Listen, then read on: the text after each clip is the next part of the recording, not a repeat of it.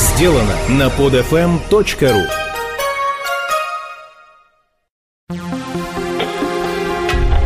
Радио странствия Маши Веселовой.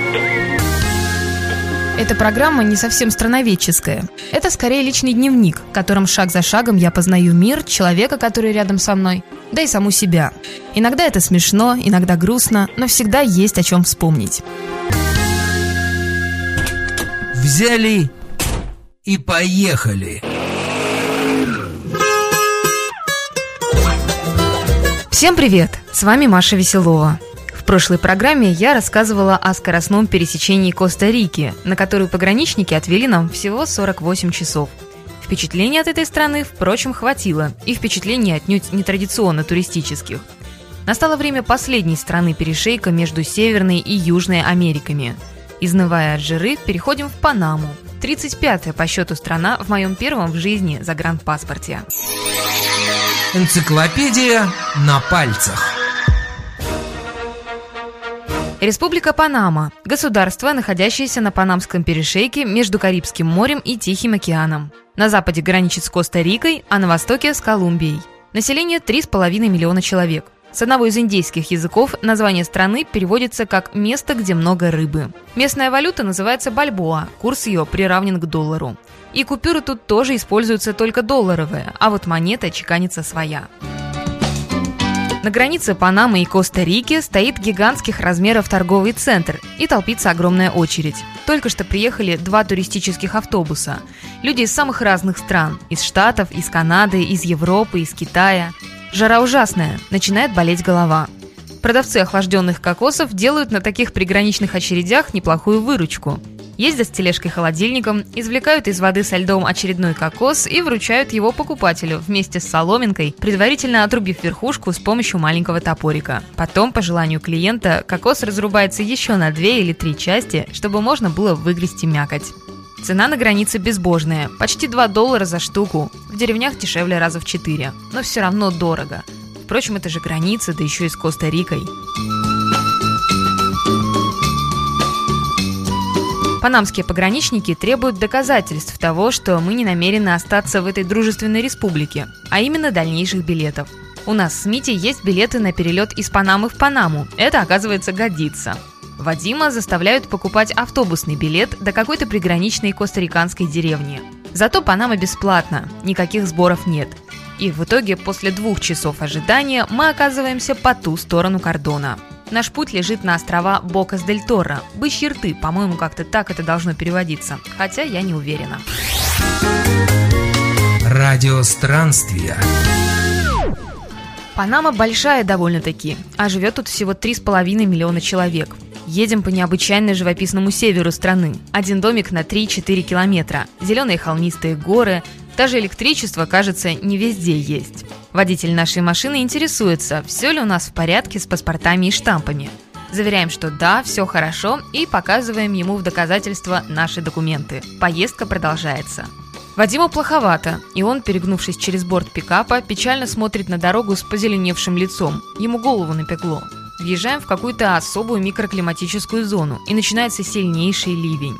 Резко холодает, натягиваем свитера. Вот так, а ведь приближаемся, между прочим, к экватору. Вот и ночь. Как всегда, незаметно перелезаем через какой-то колючий забор в поле и ставим там рядышком две наших палатки. Среди ночи слышу недовольный голос Вадима. «А ну кыш отсюда!» Высовываюсь из палатки и вижу поистине африканскую картину. На поле, залитом лунным светом, стоит толпа бизонов и внимательно за нами наблюдает. Причем бизоны огромные, со здоровенными загнутыми рогами и почему-то головоглазые – Видимо, мы, сами того не зная, встали на ночевку на пастбище и привлекли таким образом его обитателей.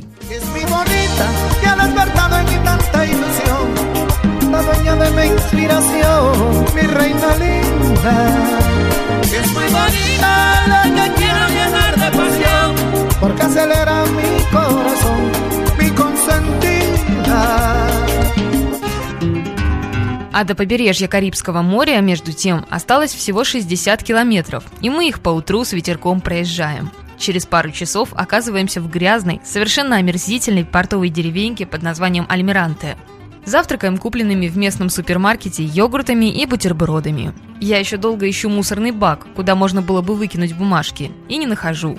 По сути, помойка здесь везде, но мне вроде как воспитание не позволяет. У воды стоят довольно бедного вида хижины, в которых туалет устроен прямо над морем. Построена над водой сараюшка с такой же точно дыркой, как в самом обычном сельском российском туалете. И все содержимое, соответственно, незамедлительно попадает в бухту. Так что водичка тут цвет имеет совсем не такой, как в туристических буклетах про Карибское море. Зато отсюда можно всего за 4 доллара уплыть на острова Бокас-дель-Торо. Те самые, о которых я впервые услышала от одного своего коллеги на радио – Именно тут снимали несколько сезонов очень популярного в свое время реалити-шоу «Последний герой». Именно тут происходило действие одного из известнейших романов Джека Лондона «Сердца трех». В общем, знаменательное местечко. Острова Бокас-дель-Торо – приятнейшее место, только уж очень кишит туристами. Самый главный остров, где в конце концов оказываемся мы, называется Колон. Здесь есть аэропорт, и сюда плывут все лодки с большой земли. Впрочем, никогда не лишнее нанять лодочку за доллар-другой и сплавать на совершенно необитаемый остров. Таких в архипелаге тоже достаточно. На Бокас дель Торо уже довольно отчетливо видна смесь разных народностей. Большинство местных жителей совсем темнокожие. Много, однако, и экспатов, вроде хозяина хостела, в котором мы решаем остановиться. Он и его жена родом из США, но обитают здесь. Наверняка на островах есть приют и подешевле, но мы обошли весь главный остров Колон, и его Каса Амария за 45 долларов на троих была дешевле всего в округе. Причем с кондиционером, холодильником, сейфом и даже работающим ноутбуком. Так что в кои-то веки мы с Мити не отнимали друг у друга мой полуживой компьютер. А компьютер, кстати, и так приходится не сладко. У него уже экран перекосило. Он держится только на одной пластиковой петле. Но я все-таки никогда не признаю, что планшеты удобнее нормальных человеческих ноутбуков с клавиатурой.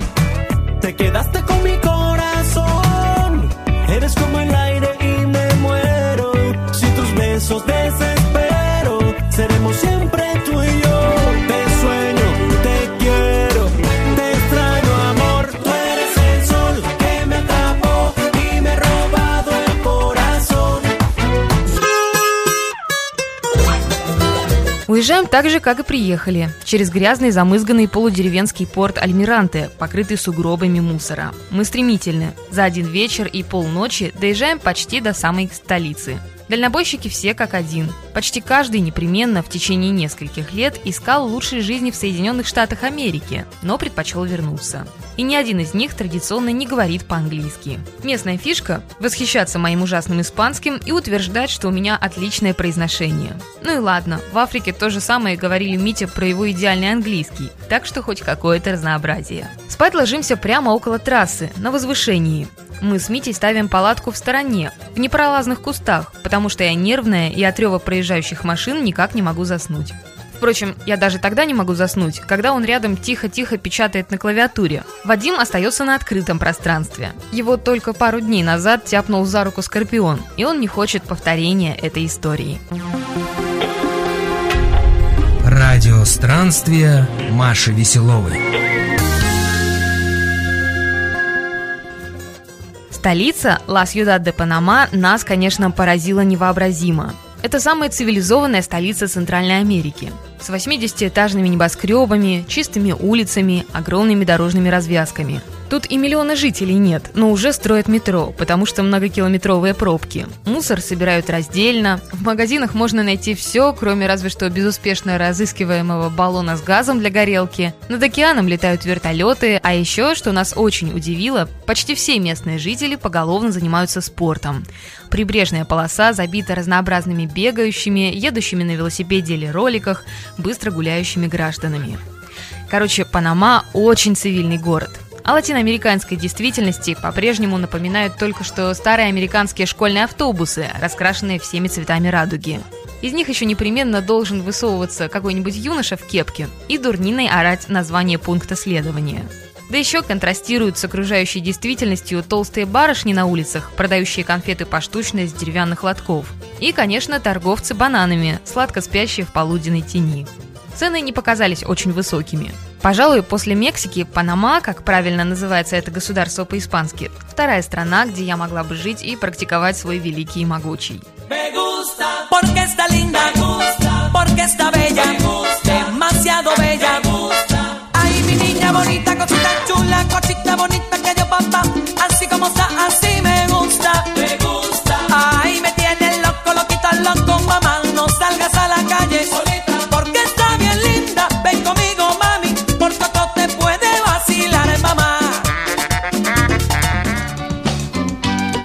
нецивилизованная Панама оказалась поблизости с нашим районом. За два квартала до нашего отеля полицейский уже размахивает руками в попытках изменить траекторию нашего движения. Потому что там, куда мы направляемся, страшно и опасно. Тут же бесконечные улочки, наполненные метисами. Один сплошной рынок. Куча лотерейных билетов на каждом лотке. Лавочки, где продается все на свете, кроме все тех же газовых баллонов. Привычные тетеньки с жвачками. Местные бомжи на ветхих полусгнивших диванах. Панама, Панама. А вот на улице девочка-подросток подрабатывает неожиданным образом. Приводит в порядок ногти какого-то местного мужика. Уличный педикюр тоже весьма распространен. Да вот тут, прямо на углу, возле места, где мы живем. Нет, я правда погорячилась в первых оценках Панамы. Она очень цивильна, но обшарпанные и полуразвалившиеся, очень даже неуютные мусорные районы находятся по соседству с небоскребами из стеклобетона и прилизанными парками с общественным Wi-Fi. Ну а пресловутый канал дает стране немало денег, только не все жители города умеют этим правильно пользоваться. Между прочим, знаете ли вы, сколько стоит проход по Панамскому каналу одного контейнера с грузом? Не знаете? А вы погуглите и попробуйте посчитать, сколько город зарабатывает ежедневно. Энциклопедия на пальцах. Панамский канал – судоходный канал, соединяющий Панамский залив Тихого океана и Атлантический океан. Длина 81,5 километр. При этом почти 65 километров пролегают по суше, остальные по Панамской и Лимонской бухтам. Строительство канала стало одним из самых сложных проектов за всю историю человечества. Его появление оказало важное влияние на мировую экономику. Так, морской путь из Нью-Йорка в Сан-Франциско сократился почти в два с половиной раза. Судно идет по каналу от 4 до 10 часов. Интересно, что максимальный размер судна, которое может пройти по каналу, стало практически стандартом в судостроении, получив название «Панамакс». На канал мы, разумеется, тоже съездили. Отметились, так сказать. Канал как канал, не очень широкий. За сутки по нему проходит всего лишь 47-48 судов. Видно, как они скапливаются в океане в небольшую пробку перед тем, как зайти в узкий пролив. Rubén es el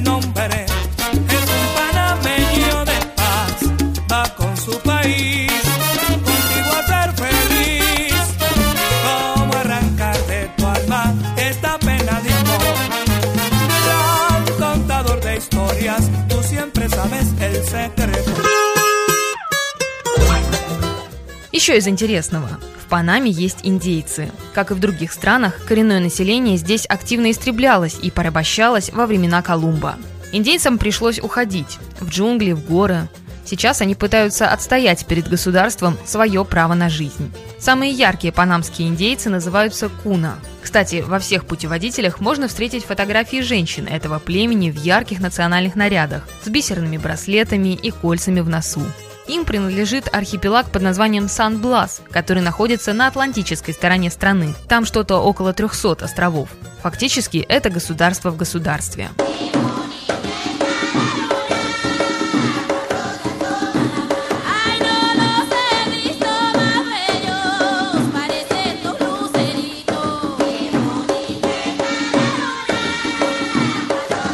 Вообще очень интересны. У племени свой собственный язык, и испанский знают далеко не все. Как и у всех индейцев, у них в семье всегда много детей. 8-10 – это обычное дело. Еще Куна, наверное, одно из немногих обществ в мире, где все еще царит матриархат. То есть глава семьи – это старшая женщина. Именно женщина несет ответственность за финансовое обеспечение семьи. Она же выбирает себе супруга, называя его на публичных смотринах. Большинство важных дел в племени тоже решает женщина. И разводы, кстати, разрешены только с согласия представительницы прекрасного пола. А вот смешанные браки в племени не одобряются. Так что если кто-то женится или выходит замуж за панамца или иностранца, то он должен покинуть племя, и его дети тоже никогда не смогут вернуться назад. Многие люди Куна отправляются жить в столицу. Мужчины становятся рабочими, а женщины продают традиционную вышивку в разных туристических местах. И такой вот индеец, зашедший в общественный транспорт вместе с обыкновенными по-городскому одетыми панамцами, не считается кем-то особенным. Радио странствия Маши Веселовой.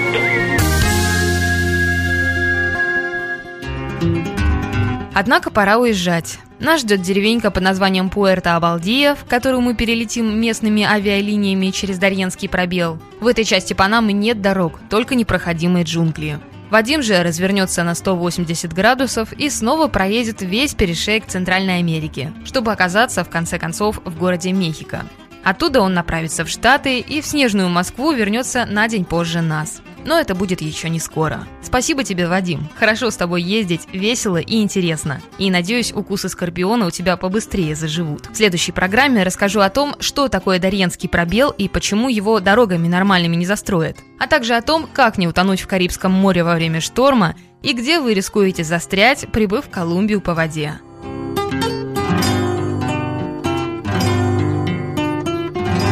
На сегодня это все. От души желаю вам не жалеть силы времени на собственные впечатления, которых у вас никто не отнимет и которые никогда не забудутся. С вами была Маша Веселова. Всем пока.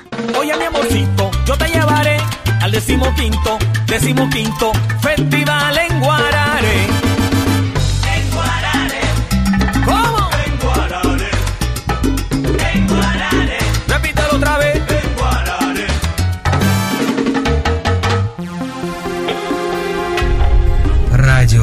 странствия Маши Веселовой.